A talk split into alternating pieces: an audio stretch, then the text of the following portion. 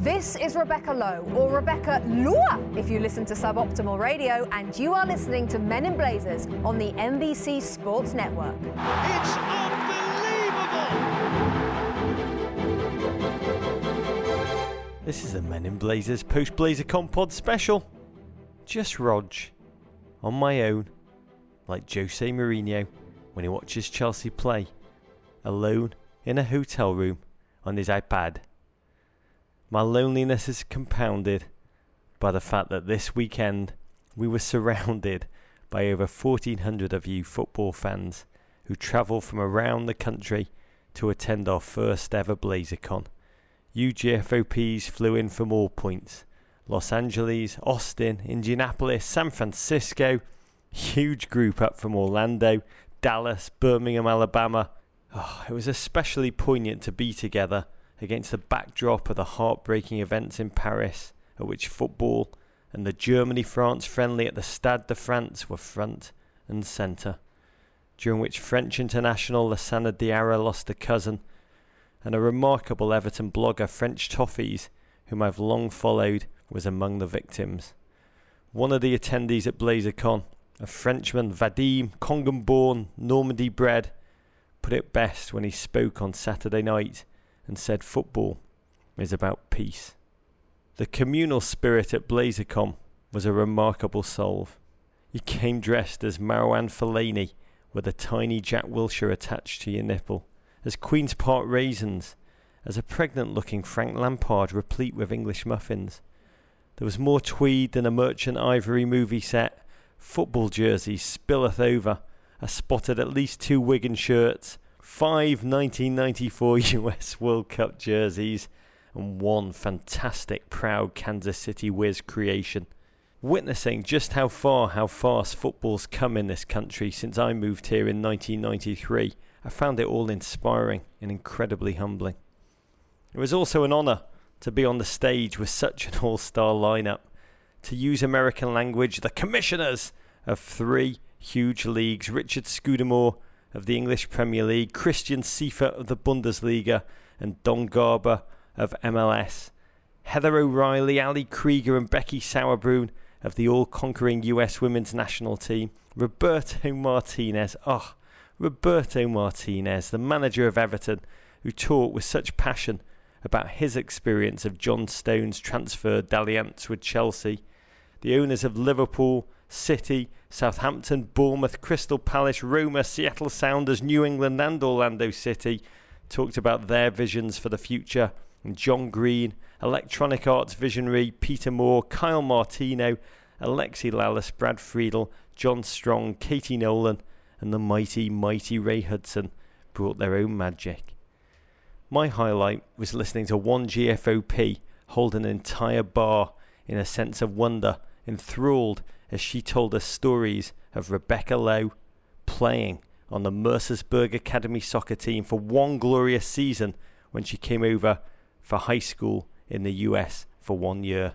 The GFOP who played with her told us that back then she was called Becky Lowe and was, quote, crap at soccer, but the coach still insisted she play at striker because she was English.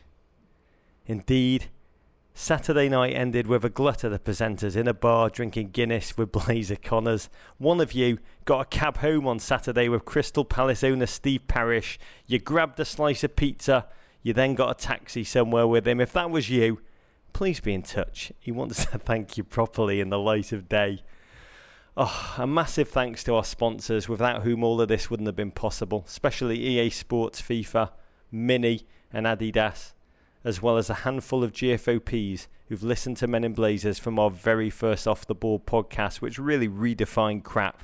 We only had seven listeners, all of whom were there Jason Kennedy, Mark Cole, Josh Kale, and the likes of Colbert Cannon, who's never missed a show. For those of you who attended, thanks for your feedback. Keep pouring it in. We savour every piece. We'll put it to good use for BlazerCon 2, Electric Boogaloo. And please spread the word for next year. For those of you who couldn't make it to this com, we'll be presenting a show, the Men in Blazers show, BlazerCon special, special, special, Tuesday, November 24th. This is this Tuesday upcoming, 11 pm Eastern on NBCSN. and more of the sessions will be made available in special pods in the weeks to come. For now, here's a taste of BlazerCon opening night, the keynote between the remarkable Rebecca Lowe, Becky Lowe, and EPL Executive Chairman Richard Scudamore. First, the opening introductions. Vive la France and Kung Fu Fighting America.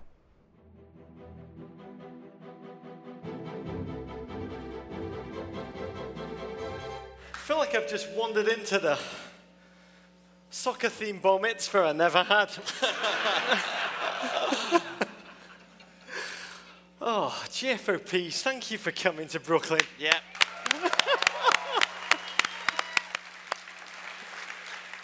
Oh, at Men in Blazers, we've always joked that so- soccer Oh, yeah, soccer. Soccer.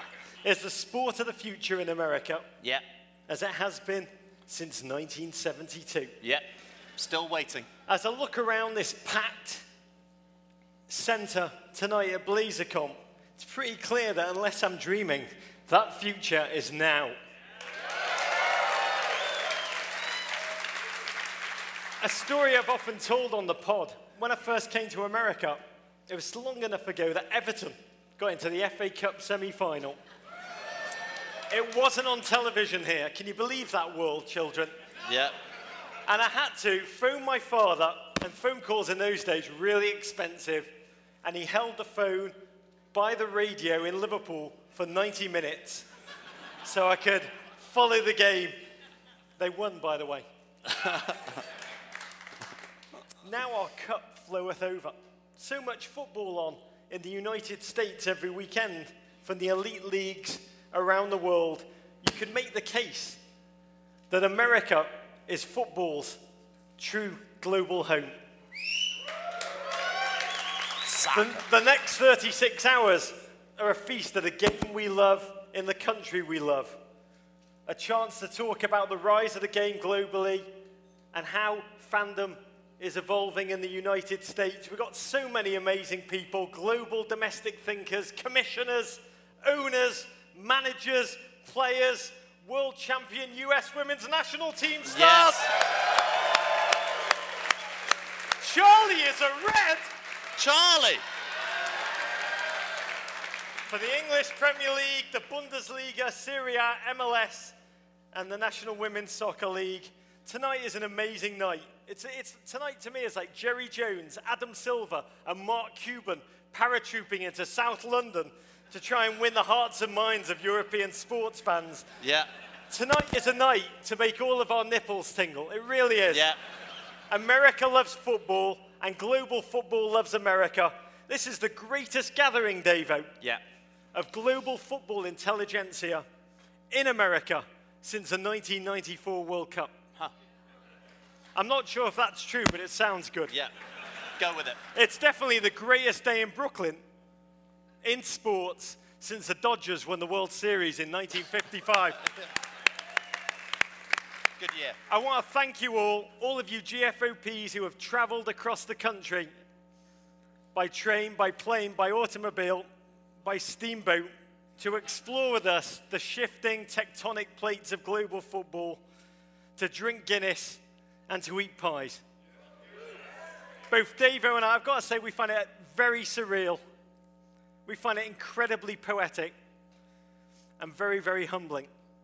So thank you. Let's kick it off. Okay. It's time to leap into the keynote of our conference. We're going big picture. We love all forms of soccer, but the Premier League is our core text. It's your Torah, Rog. it is a huge delight for us to kick off with two such remarkable guests talking about the Premier League. Its explosive global growth, its surging presence in the world of American sporting fandom that unites us all here in Brooklyn tonight. To kick things off, we could be in no better hands than with the woman who, in summer 2013, made the most important transatlantic trip since the Mayflower coming to these great shores to captain NBC Sports Premier League coverage and contextualize, in a sec, the league's ever evolving narrative. Ladies and gentlemen, we welcome to the stage a rose amongst these two English thorns. The mother of dragons! the one and only Mercersburg Academy's own lady, Rebecca Lowe.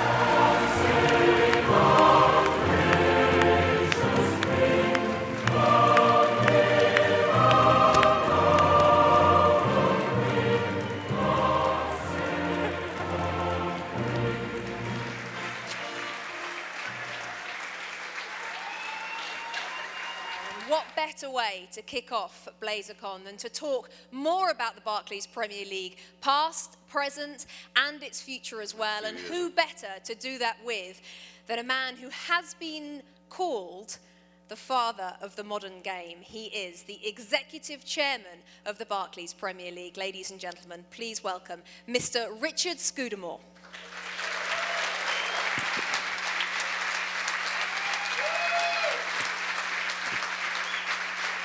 Have I got to do? Is that what they, is that what they do? Good to see you. You too, take a seat. We have a lot to talk about, Richard. We do. We're going to start by talking a little bit about you.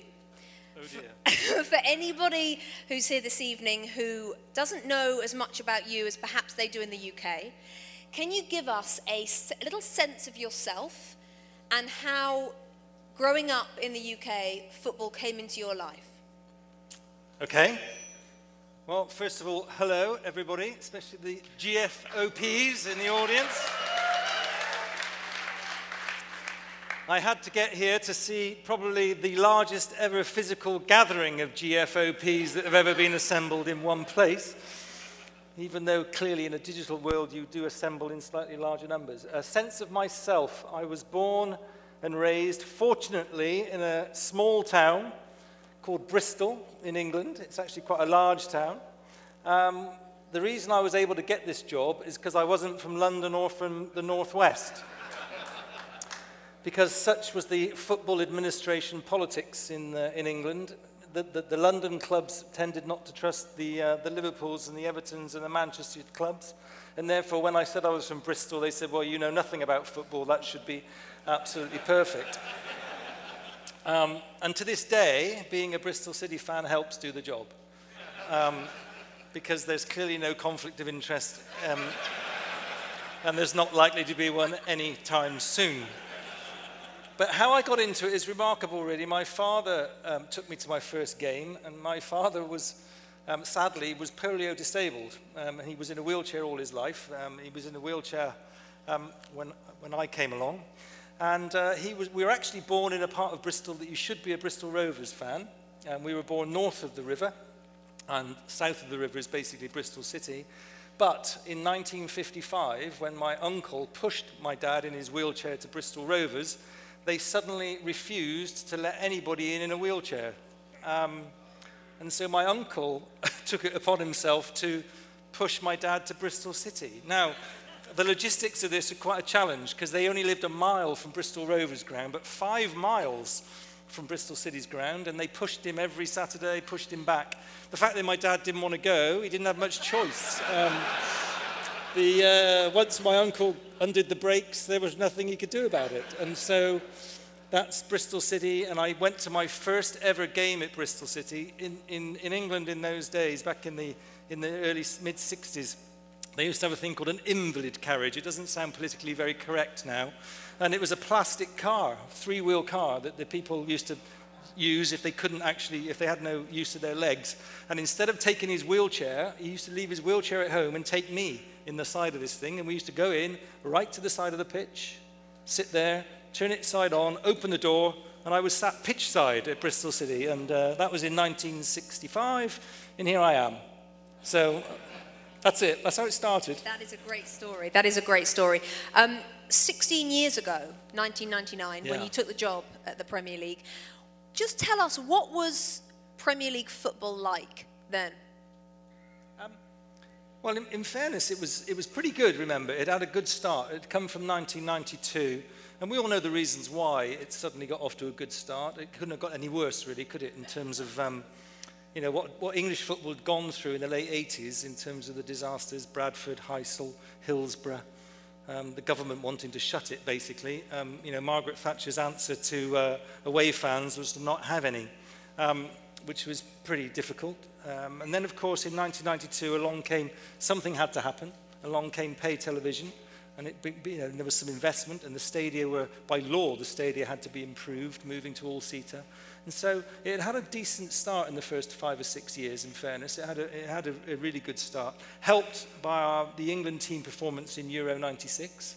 Again, if only we could, uh, England could host a World Cup at some point, if only we could get to another semi-final, if only we could win a friendly against Spain of a Friday evening.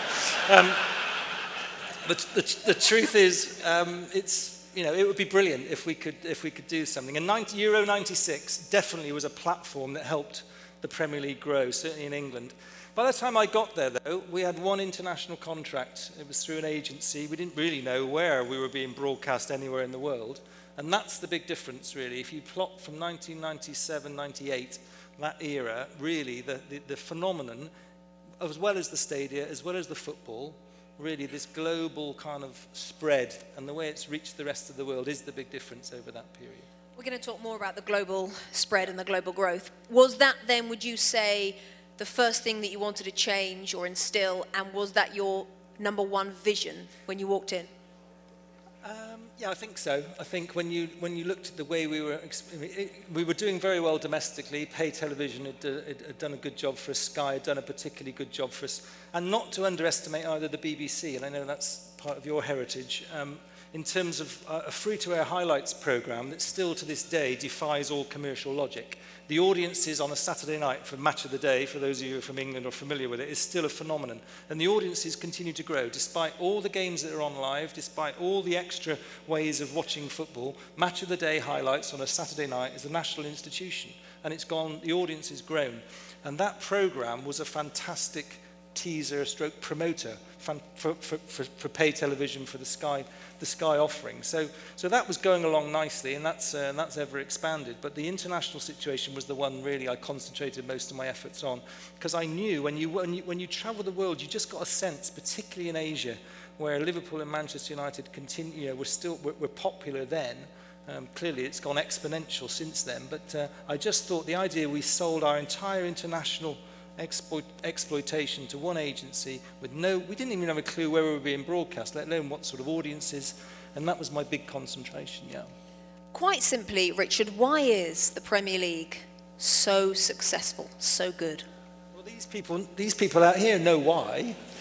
Um, you know, well, it, it, I, I say it's, first of all, it's unscripted drama of the highest order, and people like a bit of that, don't they? It's the uncertainty of it.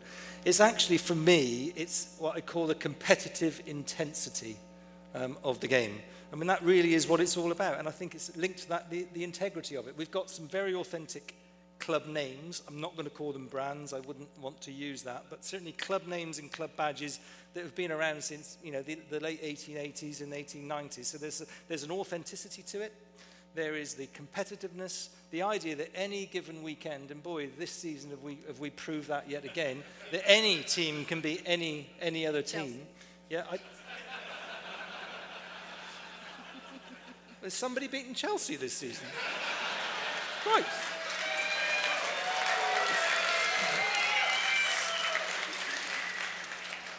I saw those boys out there on the Everton uh, USA stand. They did, yeah. Where are they? Where's the Everton lot? Yeah, it's one of the best games I've been to this season, that's for certain. Everton, Chelsea, that was fantastic.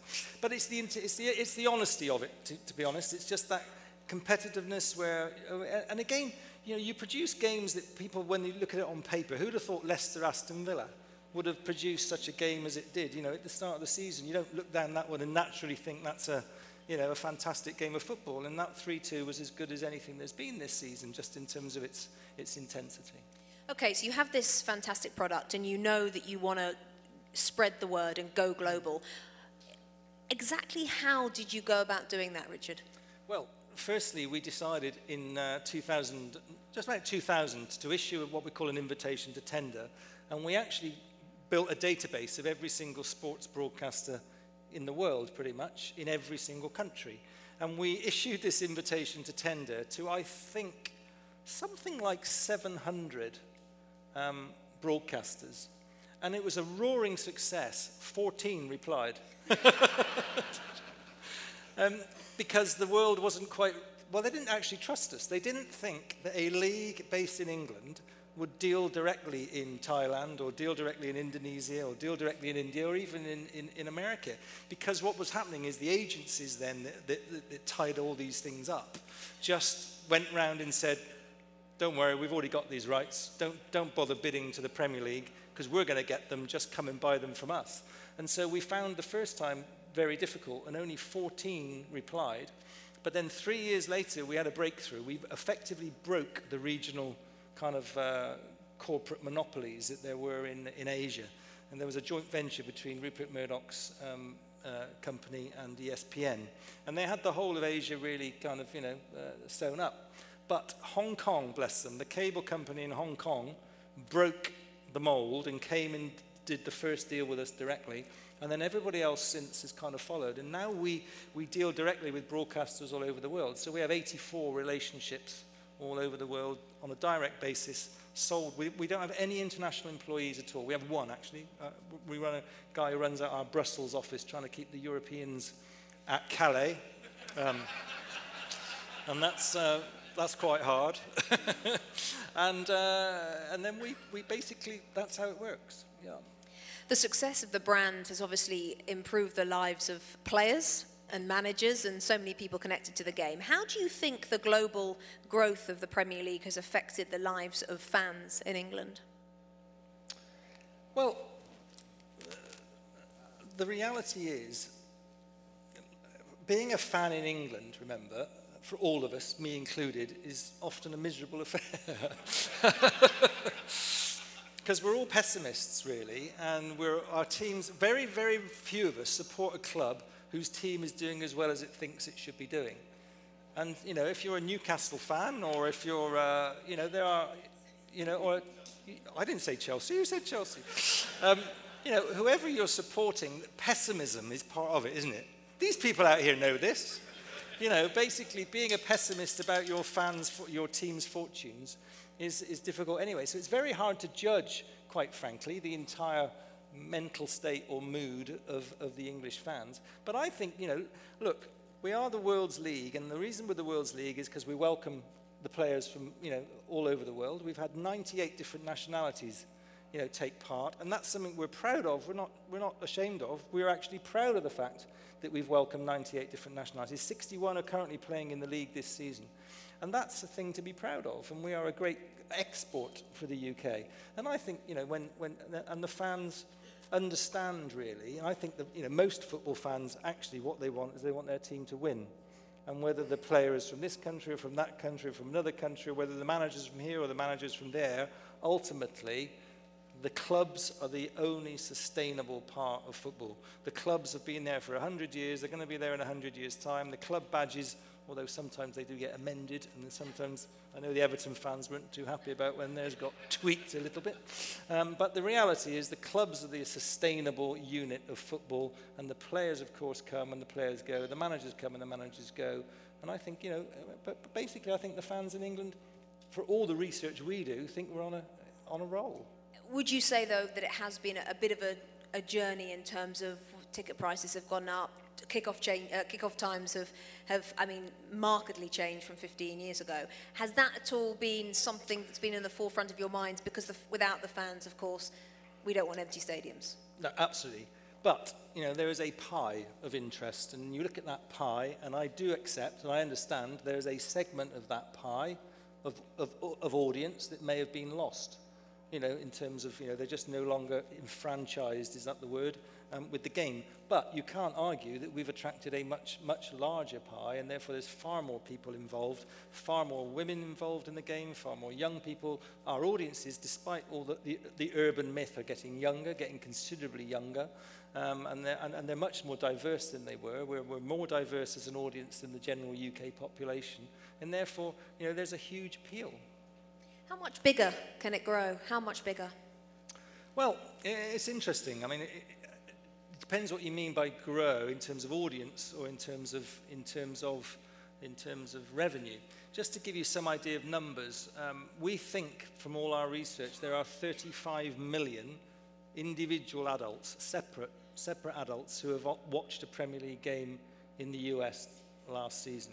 So that's 35 million people. Now, compare and contrast that, only 14.7 million people watched a game in the UK last year. So already the US, you could argue, has twice as many people that say they've watched a Premier League game in the last 12 months than the UK. Now, that number is less in China, and there's about 30 million have said they've watched a game. Well, there's, you know, 1.3 billion of them, so there's a few to run at there. There's a few to run out in India at 1.2 billion. Indonesia, 280 million people, you know, nearly as large as the US. And I could go on. There are 185 countries recognized by the United Nations. There are 212 territories because Hong Kong is a part of China, but it's a separate territory. Could, there are 212 places to run at, and I've got the energy to keep going a little longer. Um, and therefore, I think there's huge scope for growth. Huge the line of whether the bubble will, though, ever burst is, has been brought out, Richard, and has been talked about, I think, for 10 years. And met, you hear so many people within the game saying, yep, it's going to burst, it'll be burst within the next three years. Does it, and it hasn't, and it doesn't look like it's going to. Does it ever keep you awake at night, that worry? No. No. I don't keep, nothing keeps me awake at night, sadly. Um, no, that's, uh, uh that's that.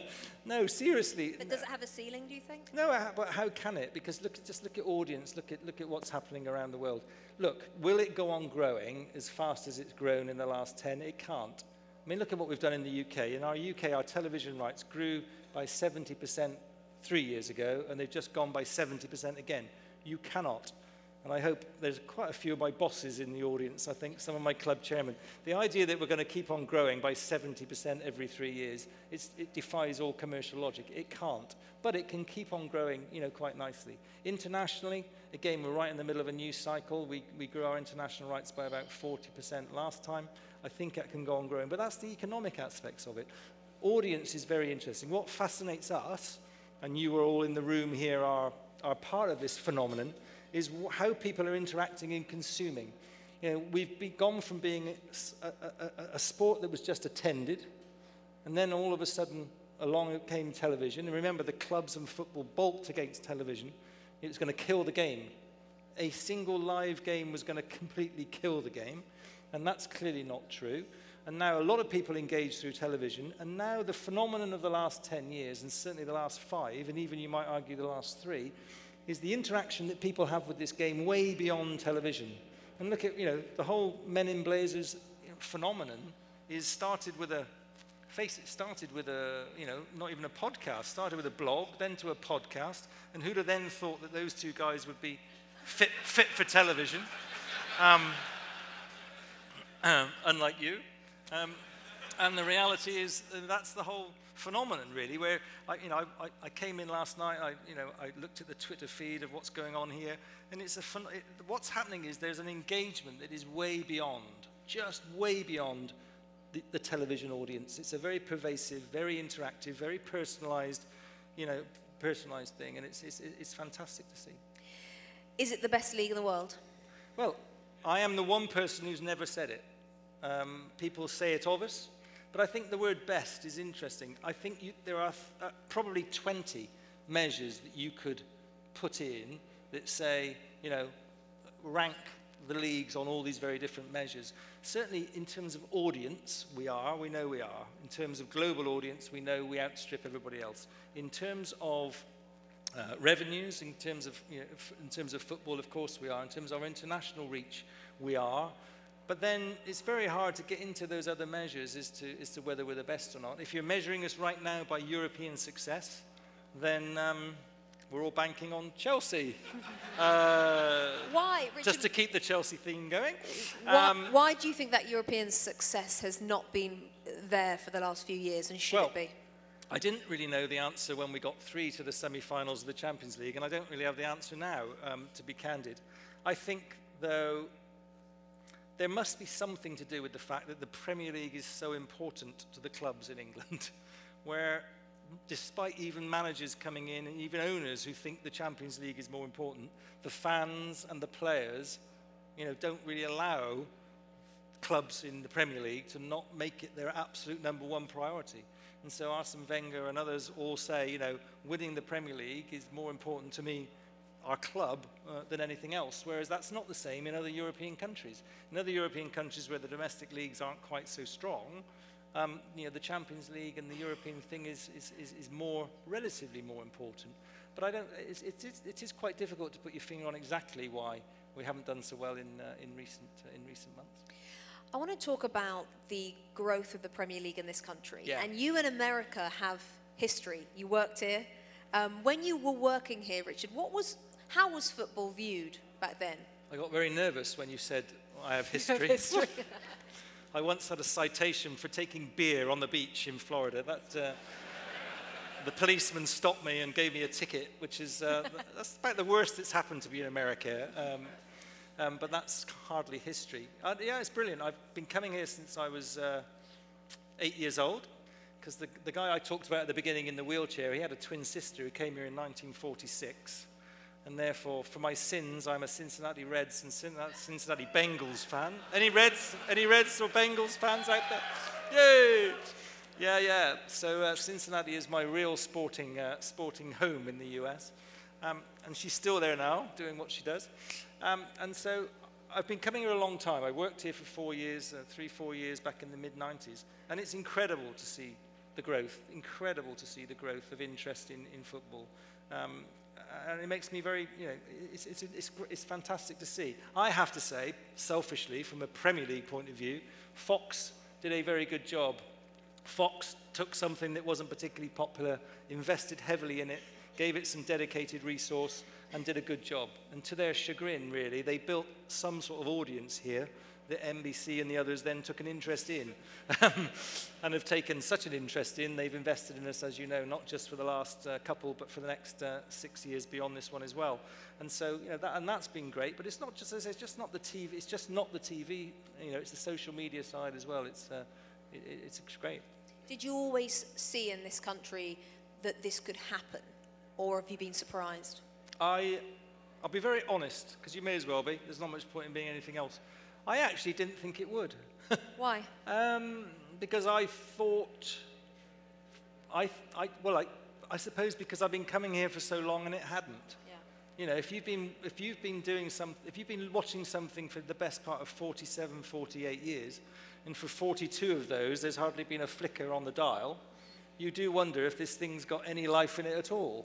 And so, and you, you see what's happened to the NFL and you see what's happened to the other major sports, because it's not as if the US hasn't got some rather fantastic other sports as well um, that are hugely popular. And so you do begin to wonder whether it will ever happen. And I probably went through a phase 10 years ago where I maybe thought it was just going to stay a sort of kids' participation sport and never, it may not even transcend and get that far. Because it's fair to say it does feel like it's become a priority of the Premier League in the last five years. Would that be fair? And is that part of the reason why? It's been a priority of ours for a long time, but when you, you play a game in England, your only real access and reach is through television.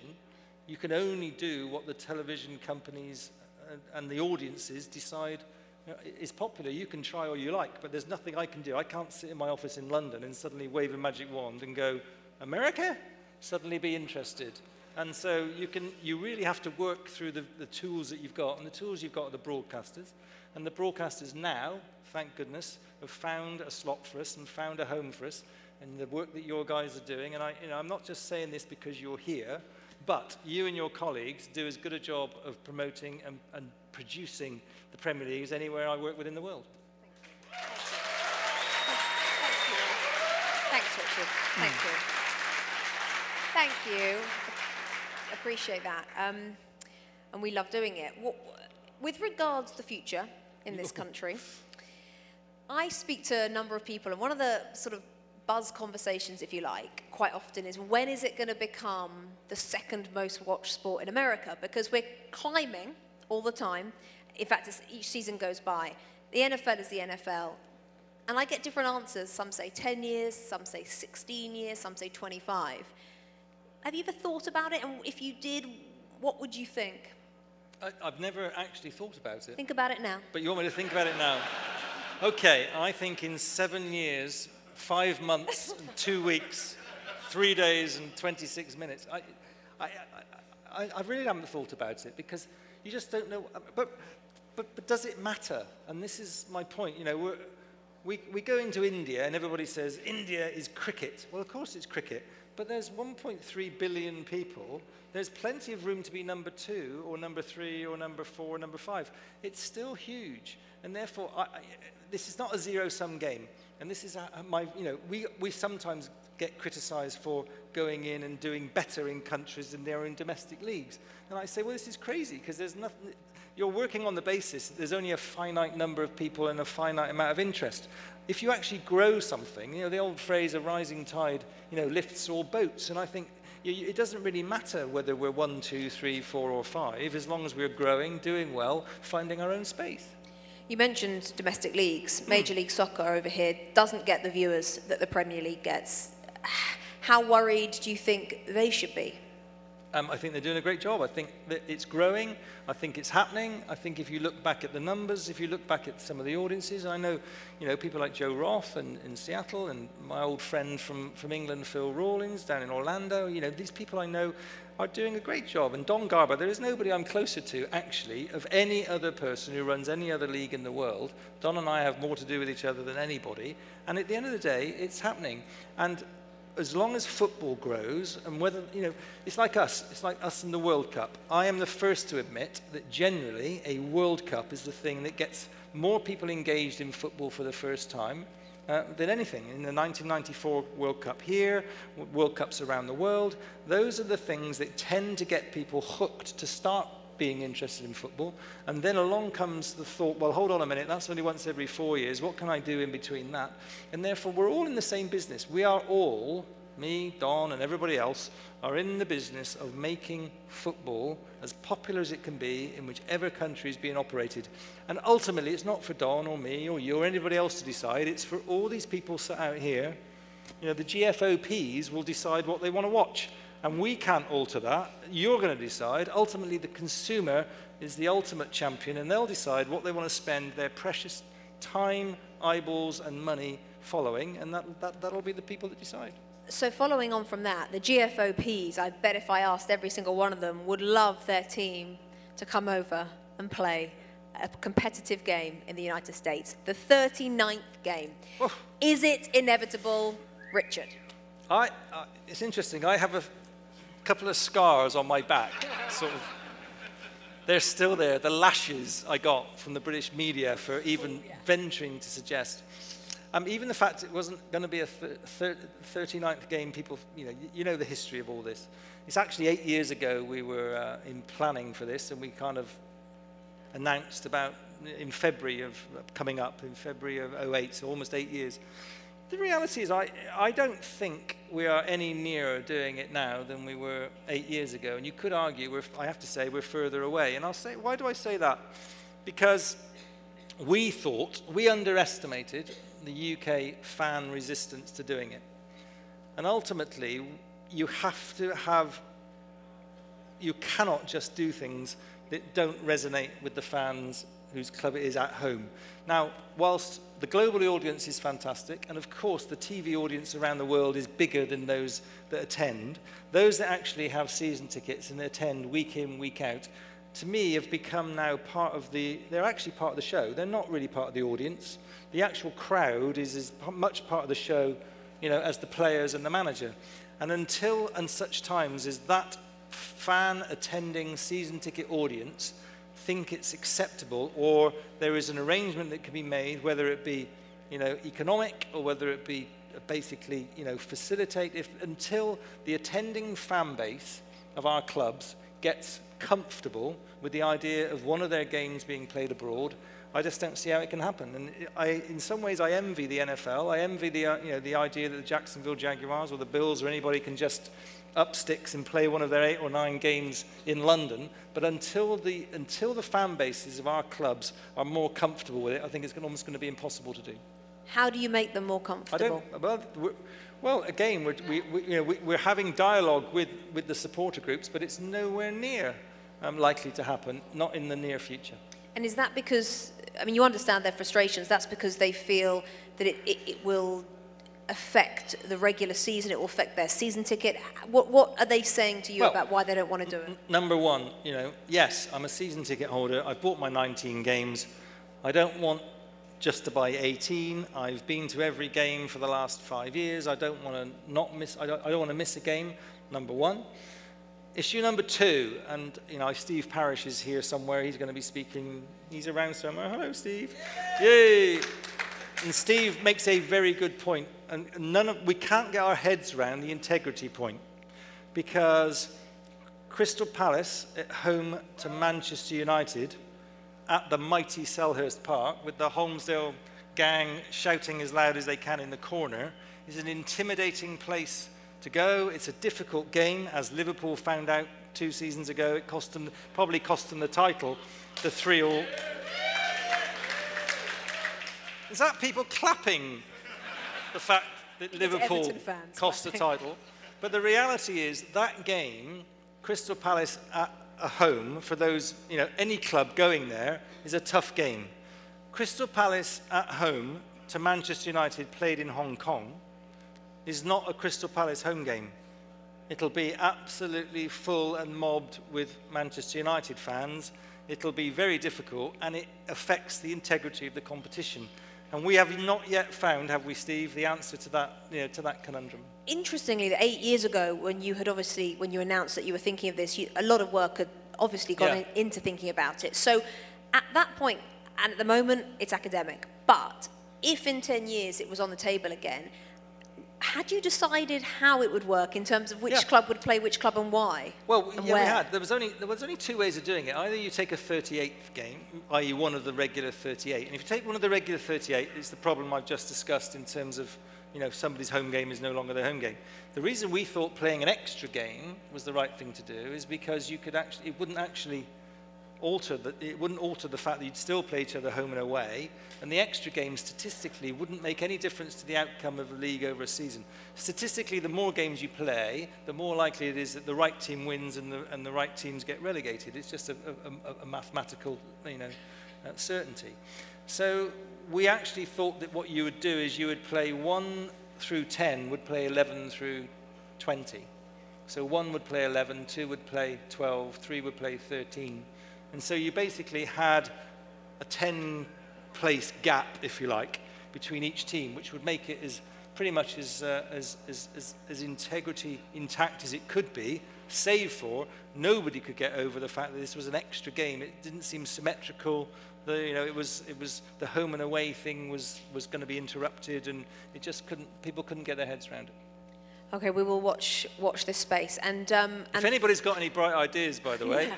As Come to how we, uh, you know, we, uh, we solve the problem. I'll come to you in just a moment, eh, Mr. Bright Idea on the front row. Um, before, before I come to this chap, um, just finally, who's going to win the league?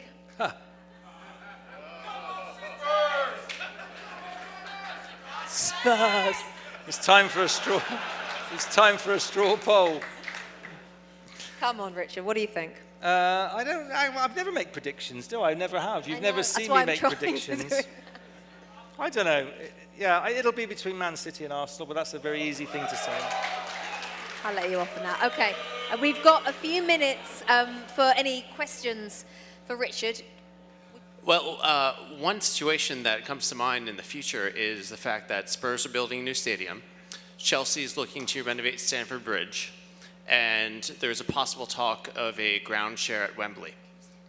Uh, so, would that be a situation where we could perhaps get a game over here in the United States? Two teams that at least one of them are a little bit more followed than the other in the United States.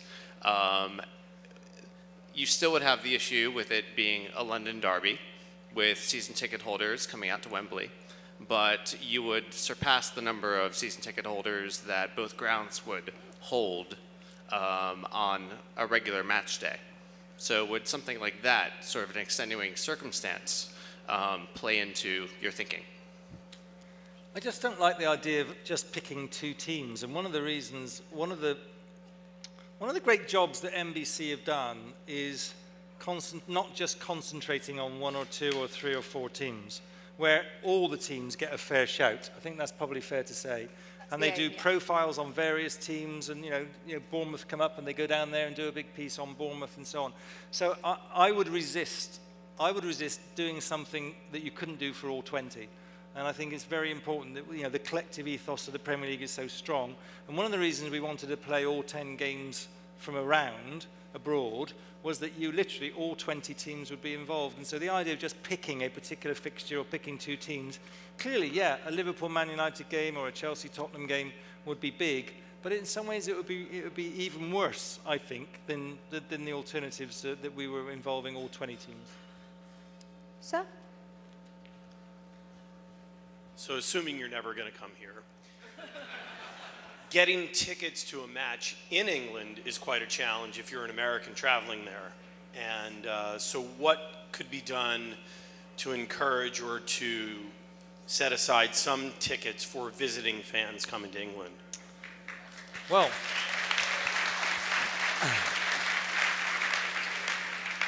it may be a challenge, but there are 26,000 of you coming every week.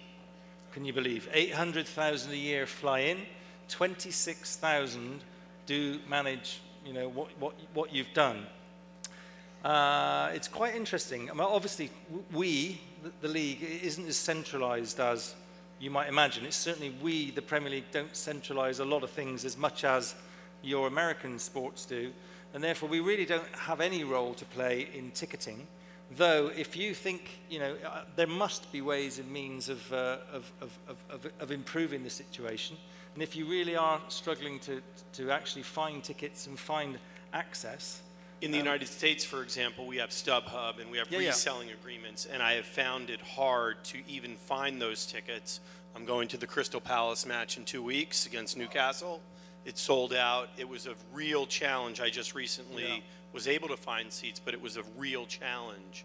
Well, uh, uh, remember, um, again, I'm going to show my ignorance now. Um, but there's obviously a lot. I think on average, we are now about 70% of all our fans are season ticket fans. And those tickets rarely become available. Um, there's some clubs that do, but, but, but, but, but once people have got that season ticket, those tickets don't become available. The match day sale tickets are snapped up. And there's a huge demand, obviously, domestically within the, within the UK for those tickets. And it is quite a challenge. It's a challenge for everybody. You know, it's a challenge for you, but it's also a challenge for people in the UK to get tickets um, to those games. And the ticket resellers don't actually do quite as much as they do here in the US. And certainly in baseball, I understand if you've bought a season ticket and you've got 162 games, 81 home games, I, I can understand why people don't go to every one. But when you've only got 19, um, you know, people do try to go to everyone, and therefore the ticket resale market, particularly to the uh, to the popular matches, you know, aren't great. But there are mean, ways and means. There are travel agencies. There are people that do it. Um, but as I say, I don't have the magic answer as to uh, as to how to suddenly make lots of tickets available because it is a supply and demand, you know, issue as you can probably appreciate. Richard has to get a, a plane, so we have to let him go. Um, ladies and gentlemen, please put your hands together for Richard Scudamore. Thank you.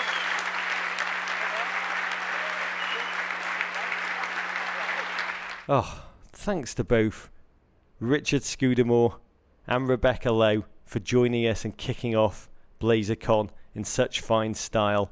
You can see chunks of that interview in glorious Technicolor on the Men in Blazers show BlazerCon special, which will air this Tuesday, November 24th at 11 pm Eastern on NBCSN. There'll be highlights of all of the panels Kung Fu Fighting America.